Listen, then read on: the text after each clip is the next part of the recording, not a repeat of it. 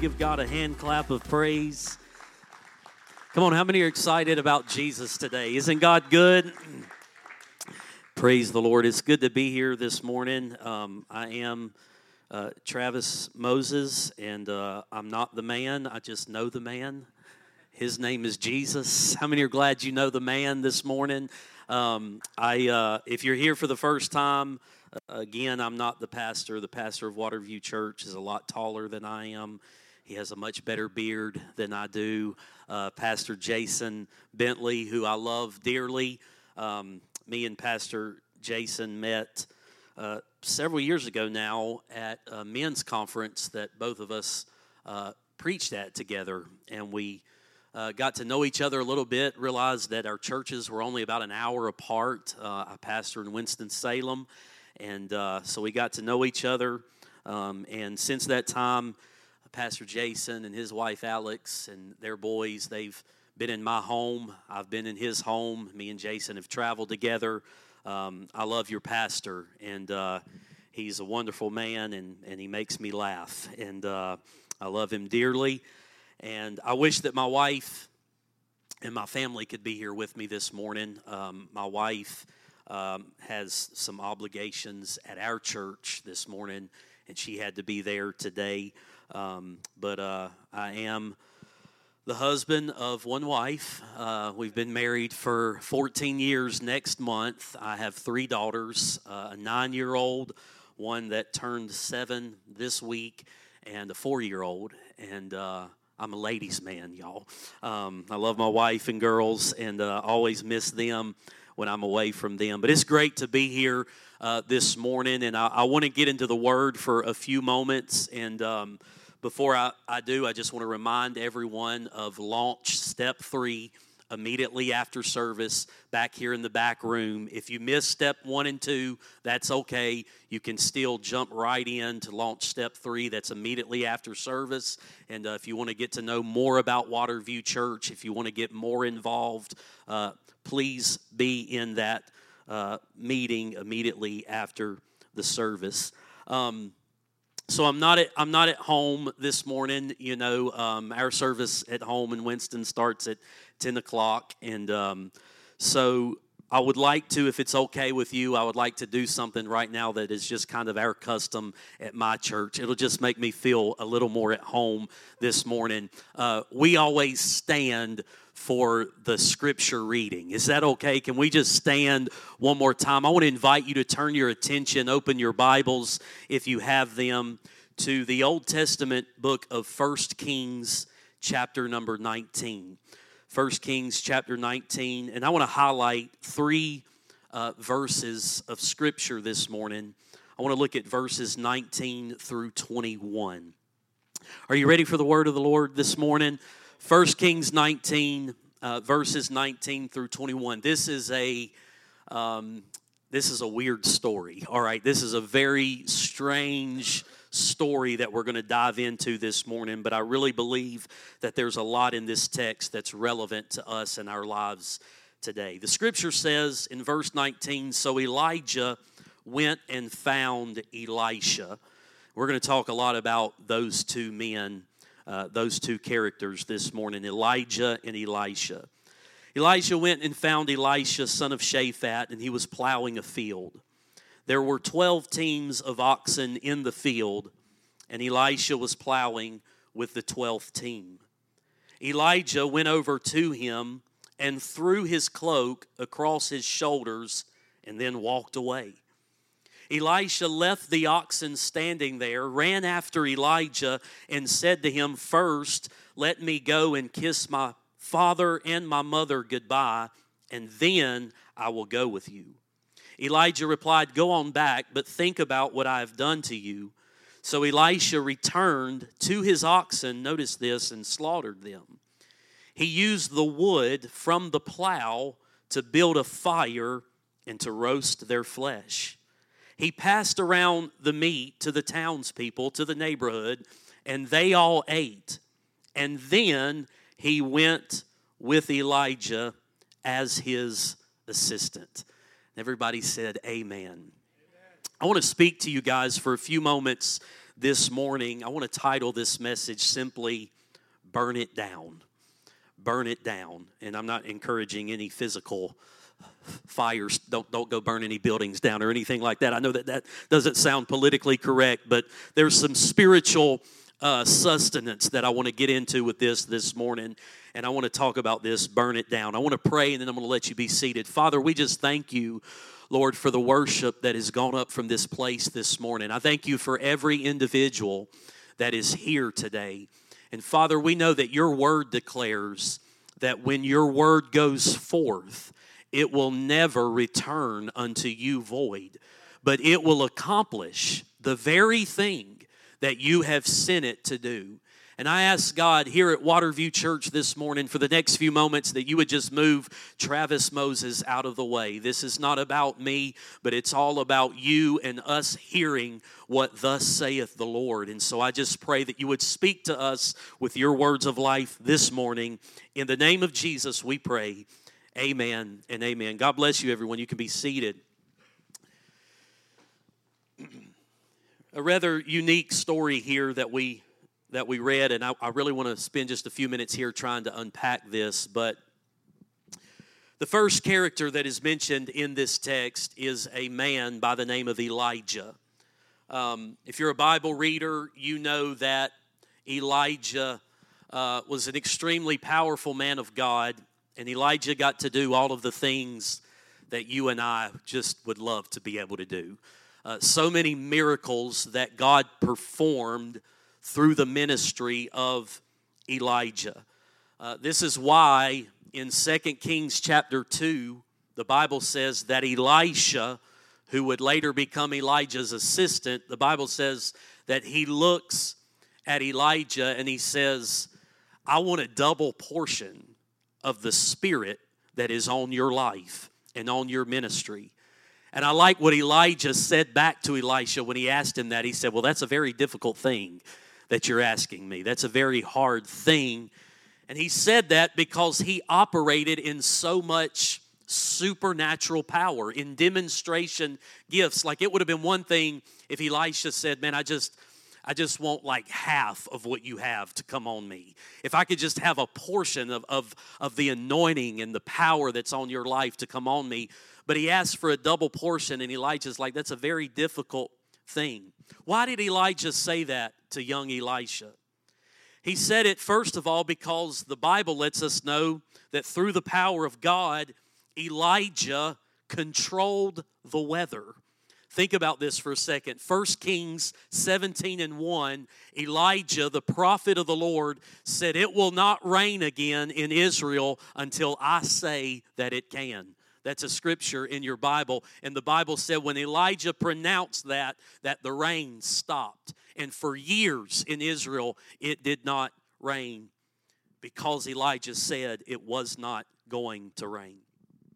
There's another place in the scripture where this prophet Elijah, the Bible says, because there's a famine in Israel, because there's a drought, that he prophesied. He's responsible for.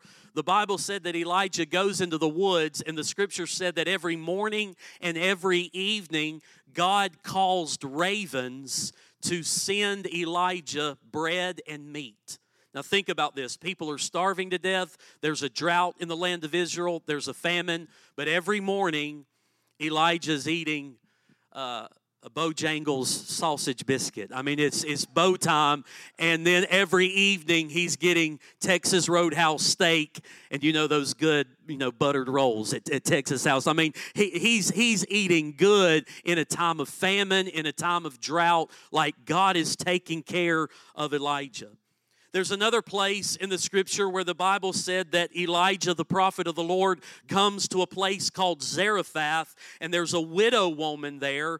And because of this famine in Israel, because of this drought, that Elijah was responsible for prophesying into existence and said, Rain is going to stop until I say it can rain again. The Bible said this widow at Zarephath she has just a little bit of flour and oil left in her jar, the scripture said. She's going to use it to feed her and her son one final meal, and then they're going to starve to death because that's all they have left. Elijah shows up at Zarephath and he looks at this widow woman and he says, Make me some dinner. Make me something to eat. She says, Sir, you don't understand. I have just enough flour and just enough oil left in the jar to feed me and my son, and we're out of food because of the famine in the land. We're going to starve to death. And Elijah's like, No, no, no, you don't understand. Just make me some dinner it's going to be all right. She makes him some food, and the Bible said Elijah looks at her and he prophesies to her and he says, Until God sends rain on the earth again, there will always be flour and there will always be oil in your jar. Can you imagine that? Like every time through the supernatural power of God, every time she came back and scooped out that last bit of flour and scooped out that last bit of oil and put the lid on it. When she took the lid off, there was more flour again and there was more oil again because the prophet had prophesied this to her. Then that same widow woman, her son dies. Unexpectedly, suddenly, tragically, her young son dies. And the Bible said that Elijah takes him up into this upper chamber and he lays down on him. And the Bible said that God resurrected this young man from the dead. Elijah did all these miracles, resurrecting the dead telling it to stop raining, controlling the weather. How would you like to? Maybe you're getting ready to go on vacation to the beach. How would you like to, you know, next week if you're going on vacation, say, you know what? It's not allowed to rain for the next seven days while I'm on vacation. I mean, wouldn't that be amazing? Like if you're going to play golf this afternoon, you got a tee time after church. You're like, you know what? For the next four hours, it's not allowed to rain because I said it cannot rain. I mean, this is like the power of God that this prophet of Israel was operating in. The Bible said in 1 Kings chapter 18 that Elijah called fire down from heaven on a mountaintop and consumed the 450 prophets of Baal. He's raising the dead. He's calling fire down from heaven. He's controlling the weather. I mean, he's he's getting to do all this fun stuff that all of us would just love to be able to access and step into that kind of power. The Bible even says that Elijah didn't die. Do you know that the scripture said that one day, as Elijah was walking down the road, the Bible said that chariots and horses of fire showed up and just took him and removed him from the earth? You know, I've told my church this before. I'm like, if a strange man shows up in the service today, and you know, he's dressed in like a cloak or like dressed like somebody straight out of the Bible. I've told my church this. I'm like, be sure that you welcome him and be really nice to him because it might be Elijah, because the Bible says he never died, that the Lord just took him with chariots and horses of fire, that there was a tornado, that there was a whirlwind, and God just took him out of here. He was a powerful man of God. And here he is, Elijah, somehow Uh, calling fire down from heaven, raising the dead, controlling the weather, doing all of these amazing things. In 1 Kings chapter 18, he's on a mountaintop. He calls fire down from heaven and consumes 450 prophets of Baal. And in the next chapter, in 1 Kings chapter 18, he's hiding in a cave and he's asking the Lord to take his life. 1 Kings chapter 19, he says, Lord, would you just let me die?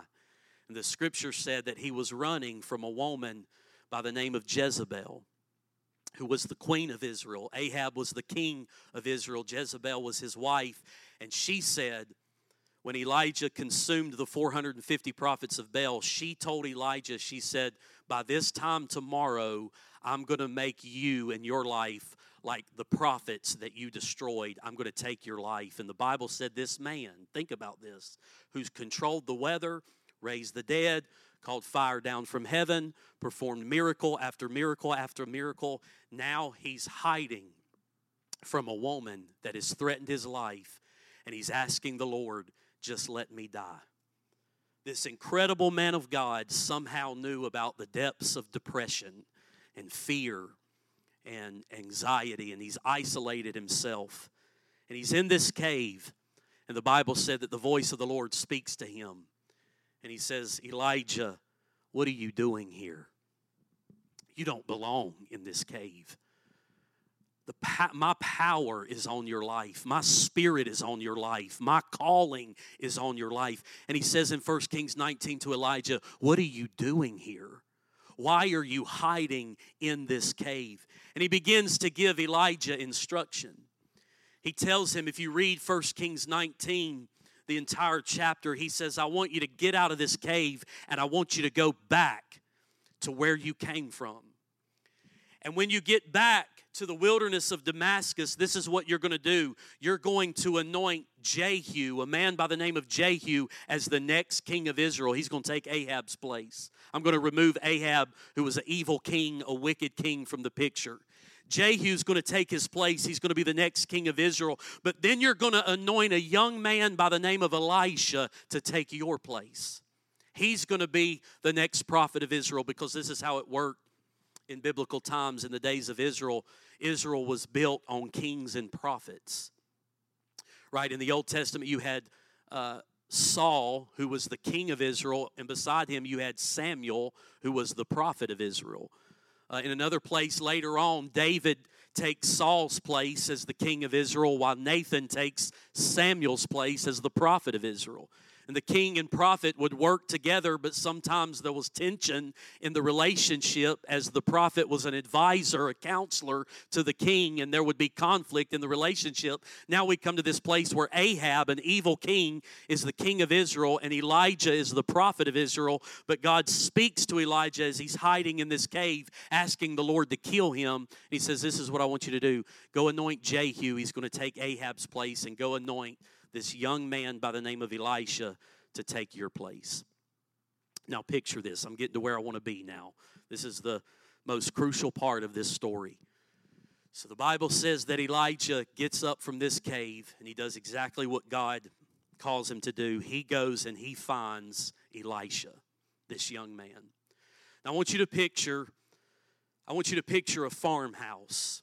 I want you to picture like this this white house with a tin roof on it and there's a barn behind the house and there's cornfields and and there's there's all these things and and there's this big old field and and here comes elijah. God's told him to find elisha and anoint him as the next prophet of israel. And he comes big old farmhouse with the barn and the cows and, and the pigs and the chickens and the field and all the things. And he looks and the bible says he sees young elisha in this field and he's plowing the field with these oxen no machinery, no tractors, nothing like that, no, no equipment.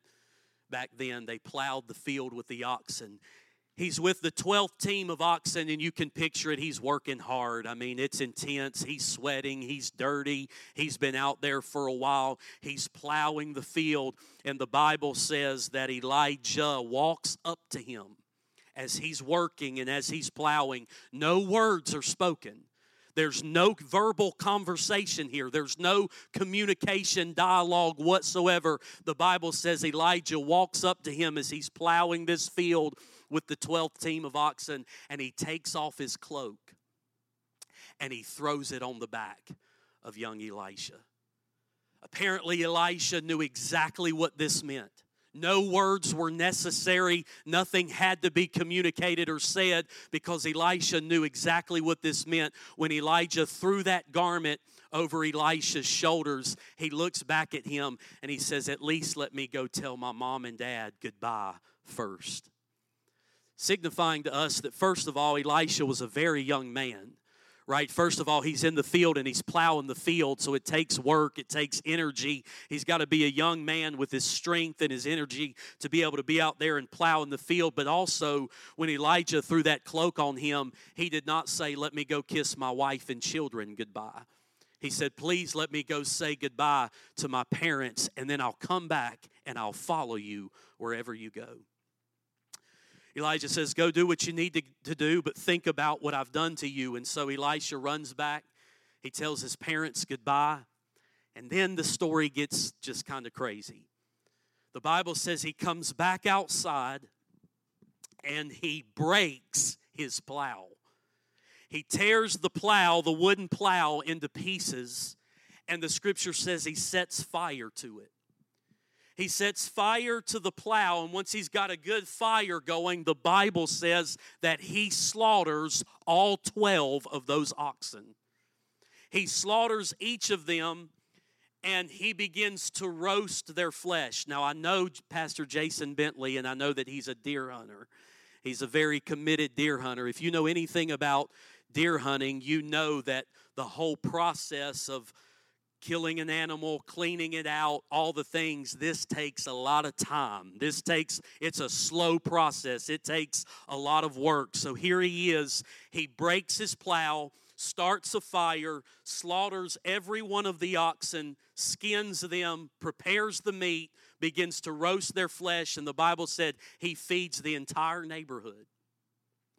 Once this is all done, all these extreme measures have been taken. The plow's destroyed, the oxen have been slaughtered, everything's been reduced to ashes, everything's been consumed. Go back and read the text that we just read together. The Bible says that Elisha looks at Elijah and he says, Now I'm ready to follow you wherever you go. Now I'm ready to be who God's called me to be. Now I'm ready to do everything that God has called me to do. What was Elisha doing? What was in this young man's mind when Elijah threw his cloak over his shoulders? Why didn't Elisha just say, Let me go kiss my parents goodbye, let me pack a bag, let me get a snack, and I'll be on my way and I'll follow you and I'll do everything God's called me to do? Why did he feel it necessary to break the plow into pieces? And then to set a fire to it, and then to slaughter the oxen, and then to have all the meat consumed and destroy it all. Why did he take those extreme, dramatic measures? I believe that young Elisha knew in that moment when that mantle came on him, when that cloak came on his shoulders, he knew that this plow and these oxen and this field now represents my former life and the person that I used to be. This cloak that's coming on me signifies that the plow and the field and the oxen are no longer who I am. This is the life, the person that I used to be. The Bible says, forgetting the former things leaving those things behind and pressing forward, Paul said, to the things that are ahead. What was Elisha doing when he burnt that plow and roasted those oxen? What was he doing? He was saying this just in case I step out here in ministry and I follow Elijah and I do what God's called me to do and I become the prophet of the Lord and I step into ministry and I step into destiny and I step into the call of God just in case when I get out here and ministry gets hard and ministry's not fun anymore and things get tough and I start going through a storm, maybe me and Elijah get into a place where we're not getting along very good. There may come a point in my calling there may come a point in my ministry that I find myself in adversity wanting to come back to the person that I used to be. I may be tempted at some point in pursuing the call of God that's on my life to come back and pick this plow back up and come back to these oxen. Why didn't he just go put the plow in a barn? Why didn't you just put a cover over it? Why didn't he just put, a, put the oxen in a fence somewhere? Because what he was saying is just in case I ever find myself tempted to come back to who I used to be or what I used to be, this is what I'm going to do before I ever start. I'm going to burn the whole thing down. And when I burn the whole thing down and I get out here and ministry gets tough, and life gets hard and trials come and storms come and I find myself being tempted to going back to the person I used to be. There's nothing for me to come back to. Ladies and gentlemen, I want to encourage everyone in this room this morning that God's not called you to lay things down, He's called you to burn it down. The person that you used to be before Jesus changed your life and saved you and brought you into the kingdom and called you and filled you with His anointing and His purpose and His plan. That person you used to be is no longer in existence.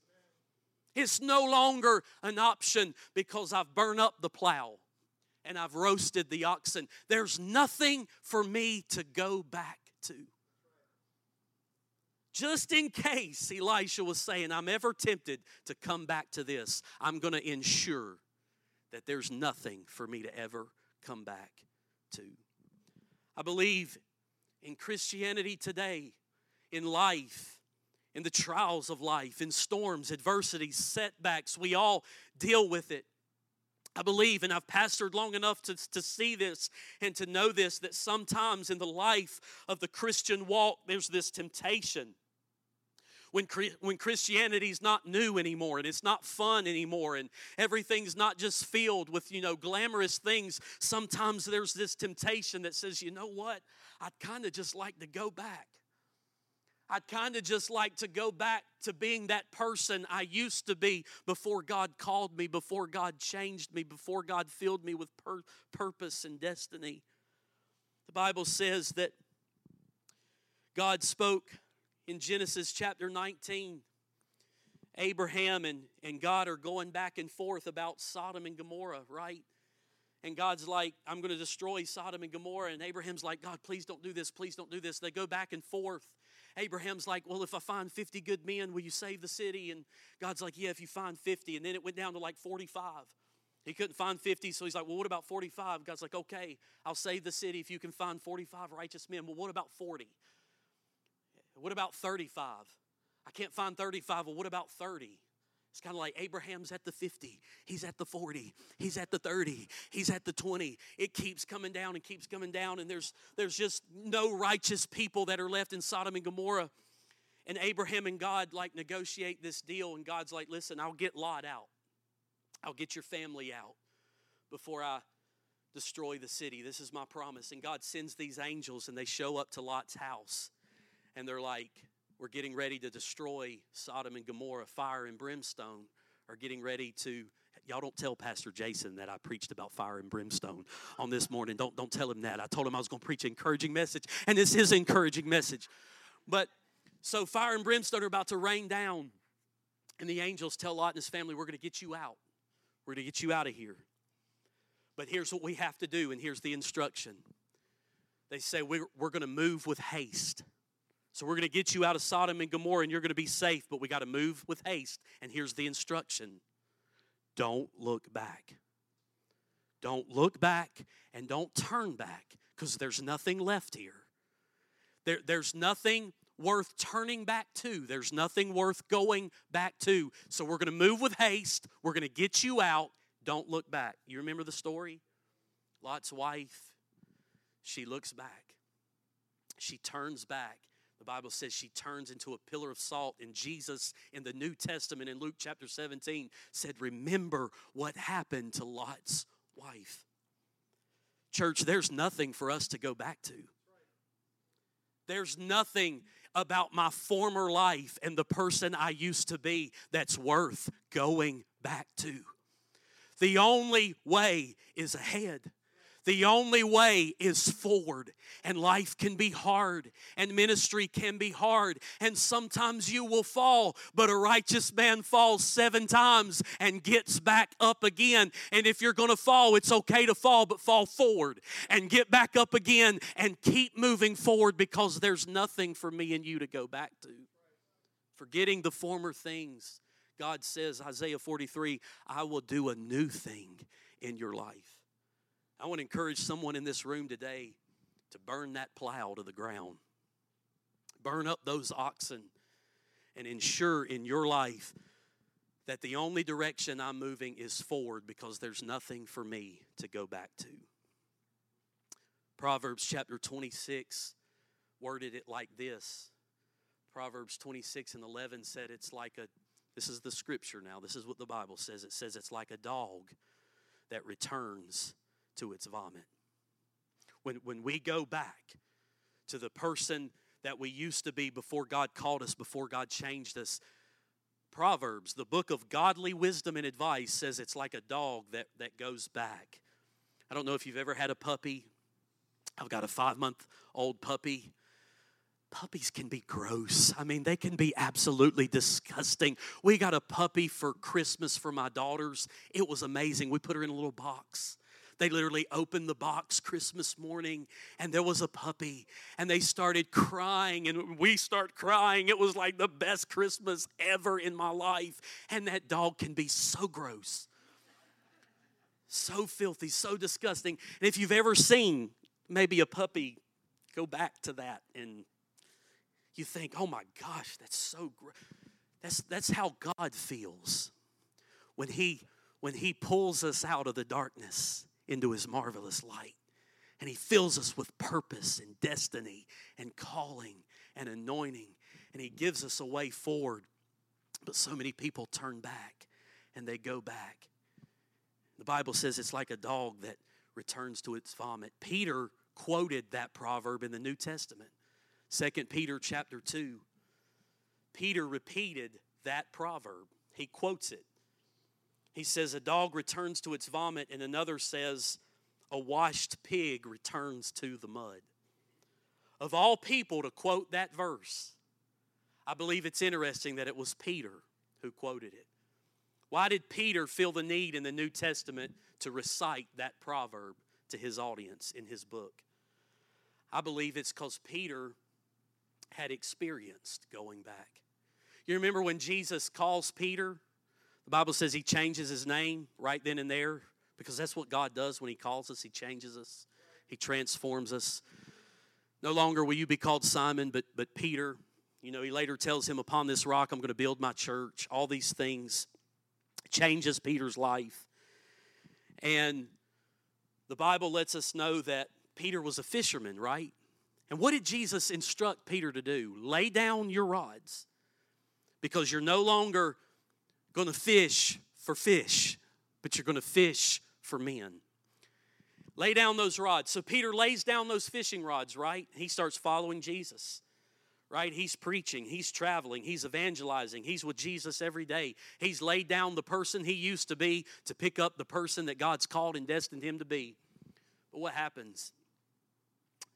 Jesus is crucified the last interaction that Peter has with Jesus before Jesus is crucified is Peter denies Jesus three different times. Three different times, Peter denies Jesus, the rooster crows. Peter's grieving in his heart, and then Jesus is crucified.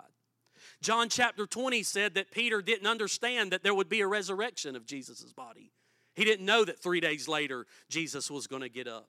So now Jesus has died and for 72 hours, three days and three nights, Peter feels like he's responsible. I denied that I know him. I witnessed them kill him. And my last interaction with him, they looked each other in the eyes as Peter was actively denying, I do not know who Jesus is. So Jesus has now been crucified. Peter feels like it's his fault for three days and three nights, the longest three days and three nights of any human being's life. He feels guilty.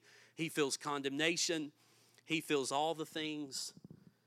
And then the Bible said in John 20 and 21, it says that Jesus was resurrected after three days and three nights.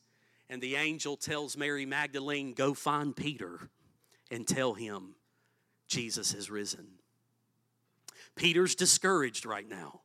He feels like Jesus is dead and it's all his fault. So go find Peter and tell him Jesus has risen. Jesus and Peter have in John 21, they have an interaction after Jesus is resurrected. But before that, Peter's going through this roller coaster of emotions, right? And in John chapter 21, the Bible says as Peter's going through this Jesus died, Jesus was buried, he was supposed to come and restore the kingdom of Israel. He was supposed to come take all of our problems away, but I denied him and he died and it's all my fault. And he's going through this roller coaster of emotions. And in John chapter 21, he says, I'm going fishing. And he gets in a boat, he picks his rods back up, and he starts fishing. Remember, God told him, Jesus told him, lay those rods down. You're not fishing for fish anymore. I'm calling you to fish for souls. I'm calling you to fish for men. But in the discouragement and in the pain and in the roller coaster of emotions and in the trials of life, in denying Jesus, he goes back to those fishing rods that he laid down, picks them back up, gets in a boat, and he's back to doing the same exact thing that he did before Jesus ever called him, before Jesus ever changed him. I'm not preaching against fishing, by the way. If you're going fishing this afternoon after church, that's great. But he's, he's doing the very thing that God told him to lay down. And the Bible said he was fishing in John chapter 21. He's not catching anything. It's just the boat is empty, there's no fish, because every time we go back to being the person we used to be as opposed to the person that God's called us to be, it's always void. It's always empty. The boat's empty. There's no fish. Peter's right back to doing what he used to do before Jesus ever found him, before Jesus ever changed him, and he's not catching anything. And somebody screams from the shore Somebody's standing on the shores. Peter's in that boat with some of the other disciples and says, Hey, look at me. Peter looks and he's like, Who is that guy standing on the shore screaming at us? Cast your net on the other side. Peter's like, I'm a professional fisherman. I've done this for years. Who is this guy on the shore, you know, giving me advice on fishing? And so they cast their net on the other side and somebody on that boat is looking and they recognize who it is that's waving them down. And the Bible said they look at Peter and they said, Peter, it is the Lord. It's Jesus. The scripture says, this is so interesting. If you go back and read John chapter 21, and I'm closing right here, the Bible says that Peter is fishing and he don't have his shirt on all right? He's, he's shirtless. He's out there in the sun. He's fishing. He's working on his tan. He's doing all the things. And he doesn't have his shirt on. But when he realizes it's Jesus calling him, cast your net on the other side. The scripture said he picks up his cloak. Watch this, church. WaterVue Church, see this. He picks up his cloak, puts it on, and jumps in the, in the water and swims after Jesus. Who puts their clothes on to jump in, in the pool? I mean, he's fishing without his shirt. He's not catching anything. He realizes it's Jesus. He puts his cloak on. Then he jumps in the water and he swims towards Jesus. What was that cloak? What did that cloak represent? It represented the same thing that it represented with Elijah and Elisha when Elijah came and he threw that cloak over top of Elisha's shoulders. It represented his call his purpose, the person that God anointed and destined him to be. And when he saw Jesus, he picked that calling back up that he temporarily laid down, temporarily laid down, put it back on his shoulders, and went swimming towards Jesus. And he never denied Jesus again. He stood in the face of adversity from that moment forward and his relationship with Jesus Christ forever changed. Temporarily, Peter laid those fishing rods down and he followed Jesus, but when life got hard, he went back to them, picked them up again, and was going right back to the person that he used to be before Jesus found him and changed him. But when he picked that cloak back up and put it on, he never took it off again. And I'm saying to WaterVue Church this morning that there's some things that God's called us to burn down. To burn down the plow, burn down the oxen to ensure that my path is forward and I'm going higher in Jesus. And my life is about fulfilling the call of God and the destiny that He has set over me. And I'm not going to just lay down my past life. But just to ensure that I never come back, I'm going to burn it down. 1 Corinthians 9 and 24, as I close this morning, says, Do you not realize that in a race everyone runs, but only one person gets the prize? So run to win. All athletes are disciplined in their training. They do it to win a prize that will fade away, but we do it for an eternal prize. I, so I got a, I got like a Pentecostal background. I grew up in the Pentecostal church, charismatic church. I've got a towel with me because when I preach, I sweat. I'm not so much a man of the cloth as I am uh, just a man that sweats when I preach. Okay, and this is just my background. It's just you know a teacher tells it, a preacher yells it. That's like the that's like the biggest difference. And and you know I grew up under this this mindset a lot in the church that was like, well, I'm just glad to be in the race, right? And if I get to heaven one day, if I'm sweeping the floors in heaven, hallelujah, as long as I make it as long as I'm in the race. But that's not the mindset that Paul said we're supposed to have. He said, Don't be content to just be in the race, try to win it. Don't be content with just being a church, be a great church. The Bible said that Daniel in the Old Testament had the spirit of excellence on him. Don't just be a Christian, be a godly Christian. Be a Christian that's on fire for Jesus, that says anything in my life that is hindering me from going closer and going higher in God, I'm not just going to lay it down, I'm going to burn it down. Because I'm never coming back to that plow, and I'm never going back to those oxen. I'm going to try to win this race. How many want to go higher in God? How many want to draw closer to God? James 4 and 8 draw near unto God, and He will draw near to you. This is the promise that we have in God. I want to read this scripture to you in the book of Acts. I don't know that I, I gave it to them.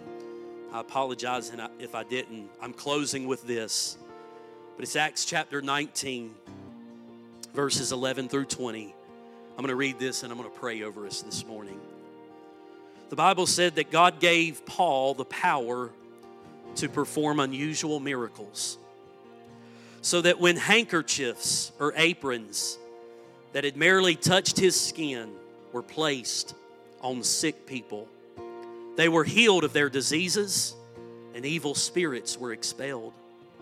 A group of Jews was traveling from town to town casting out evil spirits, and they tried to use this, the name of the Lord Jesus in their incantation, saying, I command you in the name of Jesus, whom Paul preaches, to come out. Seven sons of Sceva, a leading priest, were doing this, but one time when they tried it, the evil spirit replied, I know Jesus and I know Paul, but who are you? Then the man with the evil spirit leaped on them, overpowered them, and attacked them with such violence that they fled from the house naked and battered. The story of what happened spread quickly all throughout Ephesus to Jews and Greeks alike. And a solemn fear descended on the city, and the name of the Lord Jesus was greatly honored.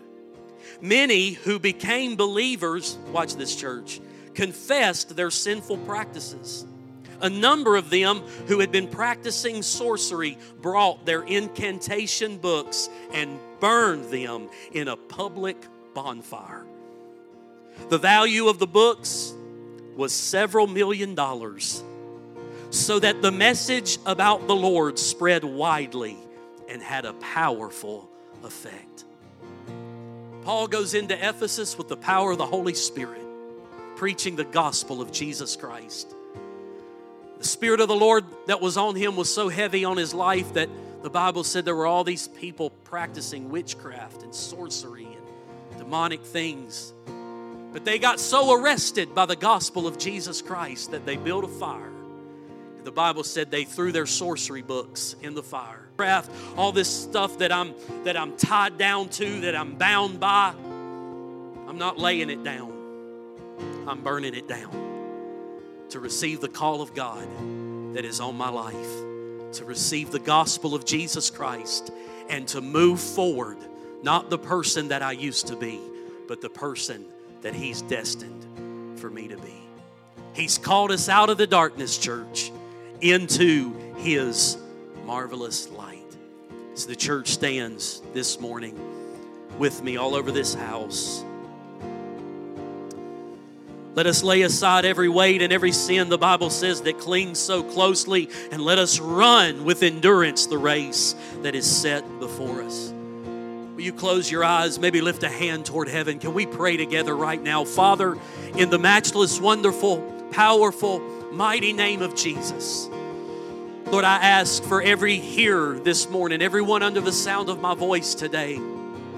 God, over your church, over WaterVue Church, over this body of believers. I pray, Father, that you give us the strength and the endurance this morning to run. Lord Jesus, God, I pray that you give us the strength this morning to move forward and to go higher in you. Lord Jesus, God, let us set a fire to the plow and to the oxen, and let us ensure in our own life, in our own family, in our household, Lord Jesus, as for me and my house, we will serve the Lord. We're never going back to the people that we used to be because there's nothing to go back to. Remember Lot's wife, how when she turned back, it paralyzed her. There's nothing in our past for us to go back to. Father, thank you this morning that you erase our past. That while we were yet sinners, you died for us. And you loved us, Lord, with an agape love, with an unconditional love. And Father, we declare this morning in this house, Lord Jesus, we just come against discouragement right now. We come against burnout, anxiety, stress the feeling of being overwhelmed this morning, depression, in the name of Jesus, we say, You must go. Father, let us be liberated this morning. Let us burn down everything that is hindering us or keeping us from going higher in you, for running for you, God. Let us not be content with just being in the race. Let us run to win it in the mighty name of Jesus. We thank you, Father that you've called us out of the darkness and into your marvelous light. Give us the strength to run forward. God, a world at its worst needs a church at its best. Let us be that church this morning. In Jesus' name, we declare that the battle belongs to you. In the matchless, mighty name of Jesus. Amen let's give God one more great praise this morning. If you love Jesus, God bless you, everybody. I want to thank you for being here this morning. If you would like to give today, ways that you can give to WaterVue Church are coming up on the screen. There's also a drop box in the back as you exit the sanctuary. You can give that way as, as well.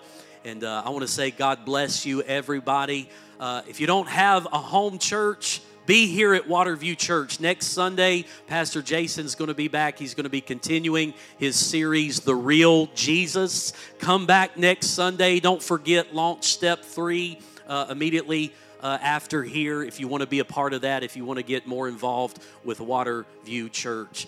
God bless you, everybody. Enjoy your day. Have a blessed week in the mighty name of Jesus. Have a moment of fellowship before you go home. God bless you in Jesus' mighty name. Be blessed.